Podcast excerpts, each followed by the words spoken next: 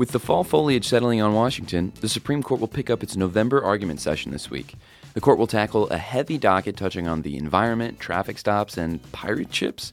Welcome to The Term by Law 360, a podcast to keep you up to speed on the nation's top court and the justices that preside there.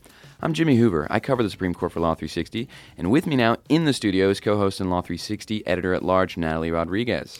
Hey, Jimmy. It's so good to finally be in the podcast room with you. Absolutely. I took the train up to New York yesterday for the Folio Awards, and uh, yeah, it's really nice to be in the cool state of the art Law 360 studio here in New York. So yeah, it was a, a nice night. Uh, for for those who don't know, Folio Awards are kind of an industry awards that we were uh, nominated for and got a few wins. Uh, but it was also another big night, also because I know uh, a bunch of uh, of you went out uh, later than I stayed out uh, to, to watch the baseball game. That's that right? right? Yeah, the Nats won the uh, World Series last night. You know, I'm not a huge baseball fan, but whenever the hometown wins, that's always a, a good day. I imagine it's probably a good day for Justice Kavanaugh as well, because, you know, I think the world learned that he was like a huge Nats fanatic during the confirmation proceedings when a lot of people were raising questions about his Nats credit card debt with him, which I think ran up in the tune of thousands. So he's probably thinking, oh, it was all worth it. true, true. Uh, well, hopefully he'll rest up because I know next week is going to be a busy week for the for the court and for the justices. Um, kind of diving right in here, you know, there's going to be three days of oral arguments next week. Um, the court will be hearing six cases total.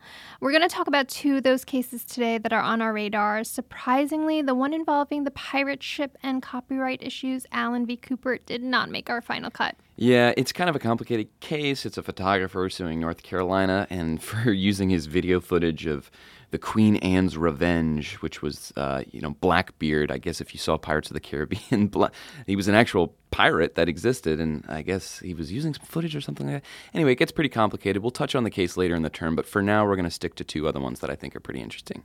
Yes. What we will be talking about um, is a car stop case that raises some key Fourth Amendment and privacy questions, as well as an environmental case that could essentially give companies a way to escape punishment for polluting groundwater, which doesn't, frankly, sound very good. um, but first, Jimmy, I know Friday is another conference day for the court. What should we expect or be looking out for? That's right. So as always, you know, stay tuned tomorrow afternoon and Monday morning for the court's orders list. So this is where the court, you know, announces the decisions that it takes um, in its conferences on pending cases. Uh, one that I've been kind of keeping my eye on, which has been interesting, is one called Gundy versus United States. This isn't actually a petition; it's a or it's not a petition for cert, it's a petition for rehearing. So this case was actually decided last term by an eight-member court because uh, Justice Kavanaugh wasn't on the bench at that time. Um, but it's it's kind of complicated, but it, it, it, involves a sex offender law. But it's really about the separation of powers. Uh, the petitioner in this case, Herman Gundy, he really wants to rein in kind of the power of the executive branch um, you know, to, to, to have this widespread legislative authority. So, so he's asking the court to revive kind of an obscure doctrine from the 1930s that prevents Congress from giving too much of its legislative powers away to the executive branch. Uh, you know, I, I, mentioned that he lost his case last term, um, but that was before an eight-member court. And kind of crucially here, Justice Alito said, you know, I, I'd be willing to take a look at this in another future case, and may- maybe one where you know, uh, like it's a full bench. Essentially, is kind of the implication there. And so, sure enough, Gundy went back and petitioned for rehearing, and that petition has been kind of sitting on the court's docket for you know several weeks now. So it kind of begs the question of what they're what's hold, what's holding them up. Could they possibly set this for re-argument um, this term or next, and uh, you know go through all the merits and w- with a full bench, potentially the outcome could be different this time. Yeah, that was one of those cases where there were like lots of separate opinions, right? And I think I think we talked about this briefly when when Amber was on, on the podcast uh, last week. How it can be troublesome for uh, lower courts uh, yes. when there's like not that clear rule. So I could see why they're petitioning for the rehearing, but it'll be interesting to see if they end up taking it up. Yeah, in this case, there wasn't like a clear majority opinion um, because there was only four justices that signed it, signed Justice Kagan's opinion. Alito wrote separately; he didn't join Kagan's opinion, so yeah, it doesn't have the same weight and force that like a you know a seven to two would have otherwise had. But uh, yeah, so keep uh, stay tuned for that one for sure. Uh, so jumping into next week's oral arguments, um, one of the cases we're looking at is Kansas v. Glover. So, for a little background, uh, Charles Glover was pulled over in Kansas because when he passed a police officer, uh, the police officer ran a registration check and saw that the registration owner's license had been suspended. So the officer thought the registration owner was likely the person driving and pulled him over to give him a ticket, right? Okay. So now the cop was right. it was Glover and he was breaking the law. But Glover and his legal team are arguing that the officer was wrong to make the assumption um, without any evidence that he was the one driving. And, and so that this case really kind of boils down to, you know, whether there's an assumption that the registration owner is the driver or an inference, like whether, mm. you know, it's an educated guess, basically. And it sounds really kind of nerdy and in the weeds, but I imagine it makes a whole lot of difference when you're actually talking about whether the person gets pulled over in the end, right? Exactly. And there is, um, you know, so, so the question in hand is whether it was reasonable for an officer conducting the investigative stop to assume that the driver was the registered owner, um, and and reasonable as in like was there reasonable suspicion, which is that benchmark created by the High Court's uh, 1968 Terry v. Ohio decision, and the Kansas Supreme Court, from which this case is coming up out of, uh, said it's not reasonable that the cop pulled him over assuming that he was the driver. Right. And that decision doesn't, I mean, that kind of flies in the face of like 12 other state Supreme Courts and, and I think four federal circuits. I mean, it's a pretty entrenched circuit split. So I, it sounds like the Supreme Court didn't really have much of a choice but to, to clear this up. Yeah, I mean, it was interesting that the that the Kansas court decided to go the way it went. As you mentioned, there's so many other courts who've ruled the opposite way, and only like three, as of like April when the case was taken up, only three intermediate state courts had similar rulings to Kansas, um, according to senior reporter Stewart Bishop. Right, and it's it's interesting too because it's just the latest in a string of Fourth Amendment cases that the court has been taking up. I'm kind of reminded of the 2018 decision in Collins versus Virginia. This was in another, you know, automobile search. Um, in this case, it was whether the police needed a warrant to walk onto, you know, a private driveway and inspect a motorcycle that was like under a tarp and it was suspected of being used in a crime. But that's where I first learned the word curtilage, which is the area kind of immediately surrounding a house you know, I, I just called it the pathway or whatever. I actually did not know that was what it was called. You learn more every day, you know. Um, so yeah, yeah, you're right. You know, the the court has been tackling a lot of Fourth Amendment issues. Um, you know, I think that's just a sign of the times, given that you know all the new all the latest digital data in our, our in right. our world today is kind of just exploding and causing these issues with with the Fourth Amendment. You know, they've had, um, as our senior privacy reporter Allison Grande has has noted, they've granted and um, privacy protections in a number of cases, although granted like narrow protect- protections mm-hmm. when it mm-hmm. comes to like cell phone records and like data stored in cell phones and GPS tracking information. Yeah, and this one is interesting because although it does involve kind of your typical, you know, police pulling over a car, there are kind of broader Fourth Amendment implications for it. And I think like a number of groups that maybe don't care about, you know, uh, traffic stops are kind of chiming in here. Like for instance, I think the Electronic Privacy Information Center, right? They filed a amicus brief in the case.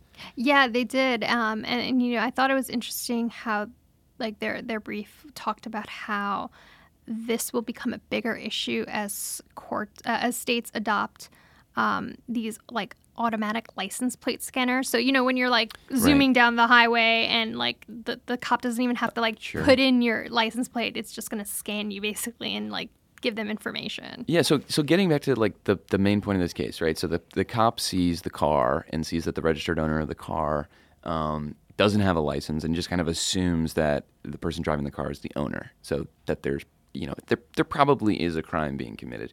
I was reading one of the briefs and they made an interesting point that, you know, I, I think this, there's a lot of registered car owners out there with, you know, their license having been suspended. And so those people need to get to work somehow through family members, friends, what have you.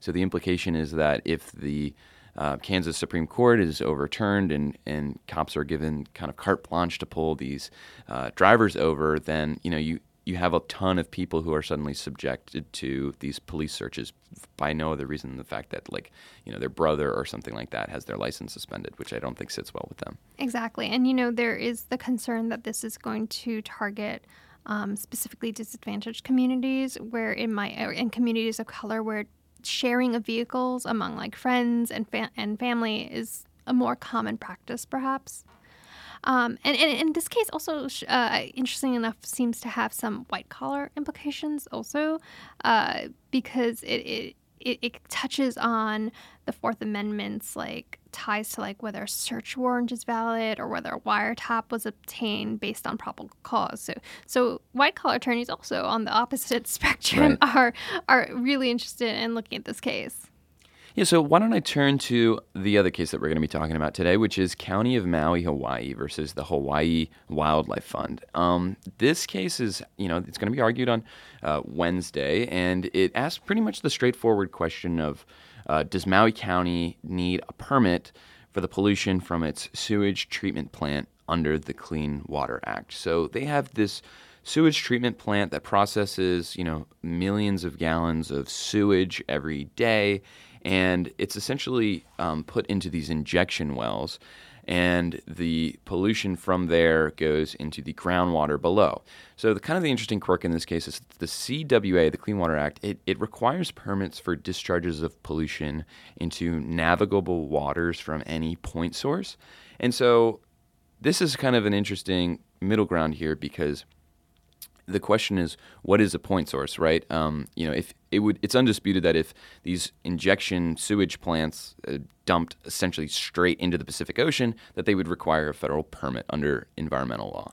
But because they go into the groundwater, which is you know deep beneath the Earth's surface, um, and eventually goes into the Pacific Ocean, that begs the question of whether or not they too need the permit. So it's this dispute between, um, you know, this facility uh, in the county of, of, of Maui, Hawaii, and uh, an environmental group that's lodged what's called like a, a, Clean Water Act citizen lawsuit. And so they're basically trying to get, um, you know, a permitting process involved in this because I think the plant's been open for decades, and it's only been recently that this issue has come up. Um, an interesting point in this case is that the federal government actually used to take the position of the environmental groups in that, like, you know, if you're if you're essentially d- discharging pollution into groundwater that eventually makes its way into a navigable water source, they have to have a permit. It does seem like an issue of semantics. I mean, because either which way, the water's getting polluted. Right, but of course, um, it's a question of jurisdiction, right? So um, the the, the, the petitioner in the case, the county and the federal government, which has since switched its position under the Trump administration and is now supporting the county's efforts. Not surprised. no, I don't think Common it's thread. very surprising. Yeah, it's happened a number of times this term and probably will continue to happen. Um, their position is that uh, the CWA makes a pretty solid distinction between these surface waters that require um, uh, permits if you want to pollute into them versus groundwater, which may fall under other jurisdictions. For instance, like state regulation could be something that it, it falls into. So it's not as if they're you know saying that of course everyone should be able to dump all this stuff into the groundwater beneath our feet that eventually runs into the ocean. It's more like the CWA is not the place where the permits are should be required here. Um, of course, the environmental groups that are uh, have have brought this citizen suit, they say, you know, you're creating a massive loophole in this system here. I mean, the whole point of this permitting system was to clean up our waters, our navigable waterways, and it doesn't really make much of a difference if it's like you said, semantics. It's ending up in the same place. So, in effect, you know, if you had like, for instance, um, a pipe that you know hovers four feet above a navigable water, it's undisputed pretty much that that would still require a permit, even though the the, the pollution kind of drops like four feet and into the the waterway. Same like so too here with the, the groundwater system where it goes under and eventually ends up in the same place. Um, and so they're saying you know, we're already seeing the massive implications of this. They say that, you know, a, a coral reef um, nearby the Lahaina facility, which is what it's called, there's been a lot of, um, you know, pollutants injected from the sewage, and, and nutrients are, you know, stimulating algal growth that are smothering the the native, um, you know, aquatic life there. So, um, environmental groups have chimed in as well and say the implications of this are pretty big. So, I think it's going to be an interesting one to watch. Um, it is going to pit. Uh, the Trump administration against kind of environmental groups in a way that I don't think we've seen um, this term. There was an interesting uh, environmental case last year with the dusky gopher frog that we had talked oh, about yeah, before. I remember that one. Yeah, um, but this will be probably the biggest one um, so far. So. Speaking of big cases, uh, for those of you listening uh, who've been following the Supreme Court calendar, you might be wondering why we haven't talked about DACA, the, that trio of consolidated cases on deferred action for childhood arrivals program. Uh, those are scheduled for the second week in November, so don't worry. We'll be breaking down those cases further in our next episode, so please stay tuned. Absolutely. I'll be in the courtroom that day, and I'll try and uh, you know capture as much that goes on in oral arguments as possible. We'll have a lot to talk about. Looking forward to it. Jimmy, it's been so good to have you in the podcast room today. Absolutely. It's always a pleasure coming up here, and uh, hopefully, I'll be back soon. So that's a wrap for us this week. Thanks so much, Jimmy, and thanks to all our listeners.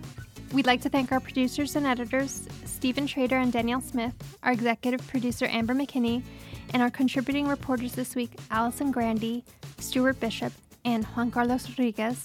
Music for the show comes from Topher Moore and Alex Alana. For more information about all the high court action, please go to law360.com slash the term.